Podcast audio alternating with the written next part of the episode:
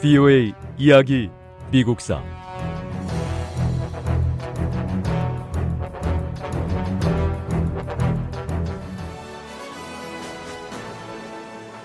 율리시스 그랜트 장군은 대포를 쏘기 위해 스포실베니아 코트 하우스로 부대를 이동시켰습니다.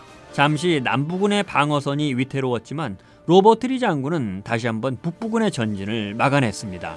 지금은 잠시 물러나는 것일 뿐 우리는 끝까지 싸워야 한다.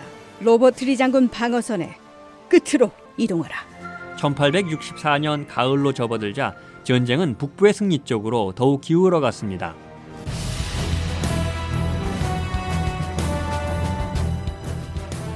VOA 이야기 미국사 제 27부 미국의 남북 전쟁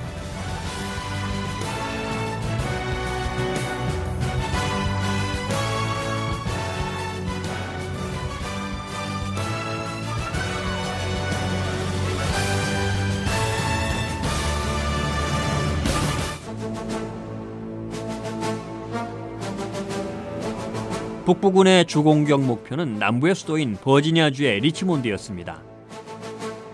리치몬드의 서쪽은 윌리엄 셔먼 장군이 지휘하고 있었습니다.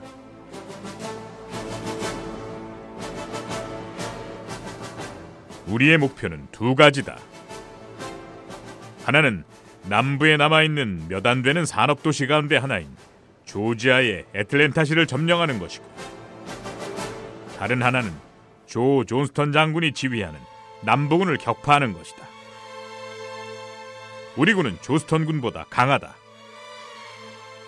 하지만 지금은 남부군이 방어에 좋은 진지를 확보하고 있기 때문에 우리는 성급하게 공격에 나서지는 않을 것이다.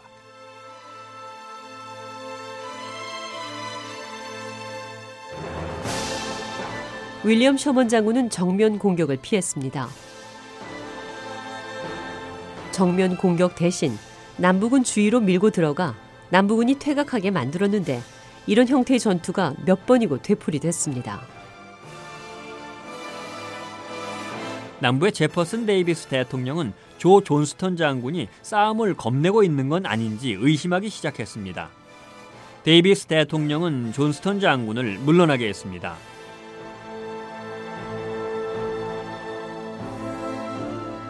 조 존스턴 장군의 뒤를 이어 새로 부임한 장군은 부임한 지 이틀 만에 북부군 공격을 감행했습니다. 하지만 이 공격은 사전에 충분한 작전 계획 없이 진행됐고요. 허위 정보에 토대를 둔 공격이었기에 남부군에게는 끔찍한 재앙이 됐습니다. 11일 동안 계속된 이 전투에서 조지아 지역 남부군의 3분의 1이 무너졌습니다. 나머지 부대들도 힘을 잃어서 애틀란타시를 방어하기에는 역부족이었습니다. 결국 남부군은 아틀란타시를 북부군에게 넘겨줬습니다.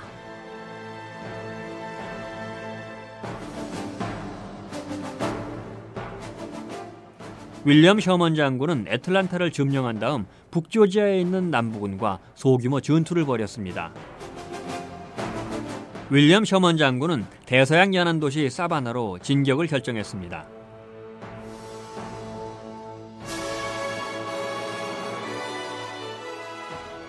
사바나로 진격하기 전에 애틀랜타시를 모조리 불태워 버려야 한다. 애틀랜타 땅 위에 있는 거라면 풀 한 포기, 건물 하나 남기지 말고 모조리 태워버려라. 윌리엄 셔먼 장군은 아틀란타에서 350km 떨어진 조지아의 사바나에서도 이 같은 방법을 쓸 계획이었습니다. 셔먼의 바다로의 행진이라고 불리는 이 작전은 폭이 100km 이상에 이르는 파괴적인 길을 만들었습니다.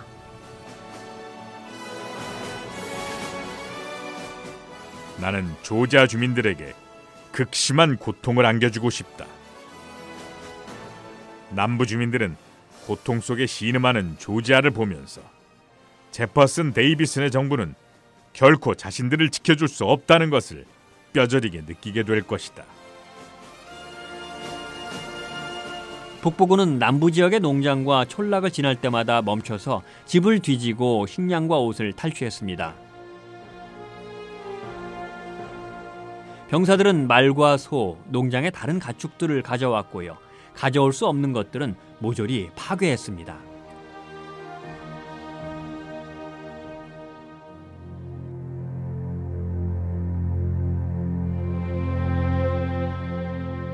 집과 농장에는 불을 질러라. 상점과 공장들도 모두 파괴하고 다리는 부수고 철도 레일도 모두 걷어내 버려라.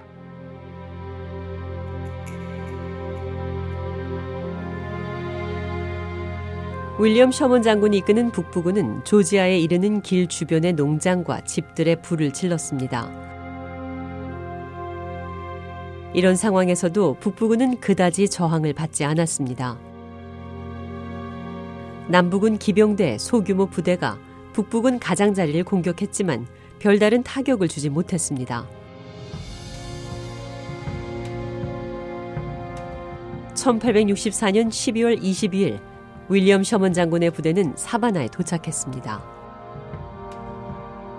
셔먼 장군은 에브라햄 링컨 대통령에게 편지를 보냈습니다.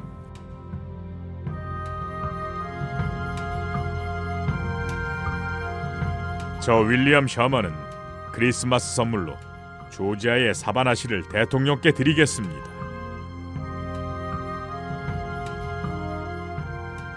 군대가 지나가는 곳마다 불을 지르고 파괴하는 윌리엄 셔먼 장군의 바다로의 행진 작전은 남부인들에게 극도의 불안감과 공포감을 갖게 했습니다. 하지만 이 파괴적인 작전은 북부에게는 큰 성과를 안겨주었습니다.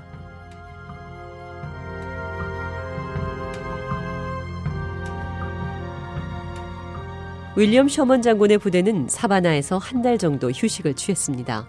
그런 다음 1865년 2월 1일 남부의 수도인 버지니아의 리치몬드 외곽에서 율리시스 그랜트 장군과 합류하기 위해 북쪽으로 이동하기 시작했습니다.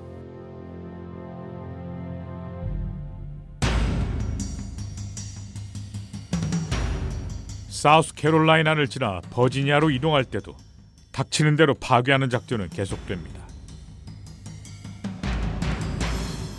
노스캐롤라이나는 남부연합 중에서도 가장 먼저 반기를 들고 연방을 탈퇴해서 국가의 분열을 가져온 곳입니다.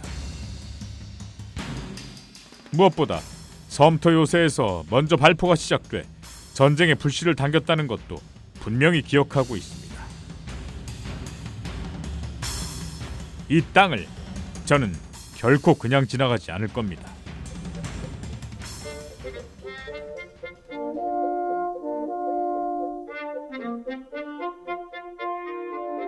북부군 병사들은 사우스 캐롤라이나 주를 지나가는 동안 최대한 많은 토지를 파괴했습니다.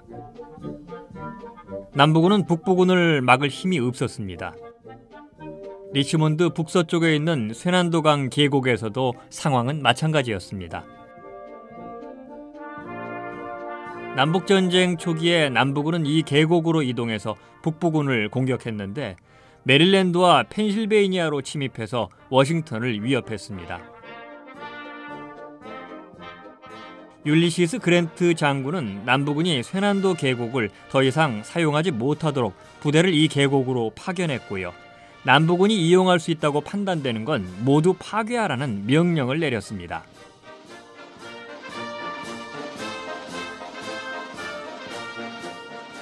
북부군은 농가에 불을 지르고 농작물을 파괴했습니다. 가축들을 탈취하거나 도살했고 사람이나 가축이 먹을 만한 건 하나도 남기지 않았습니다. 남은 건 아무것도 없었고 대지는 검게 타들어갔습니다.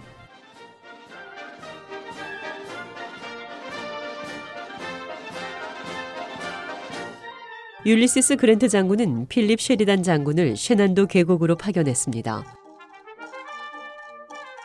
1864년 가을 쉐리단 장군의 군대는 이 계곡에서 전투를 벌였고 소규모의 취약한 남부군을 상대로 연전 연승을 거두었습니다. BOA 이야기 미국사 다음 시간에 계속됩니다.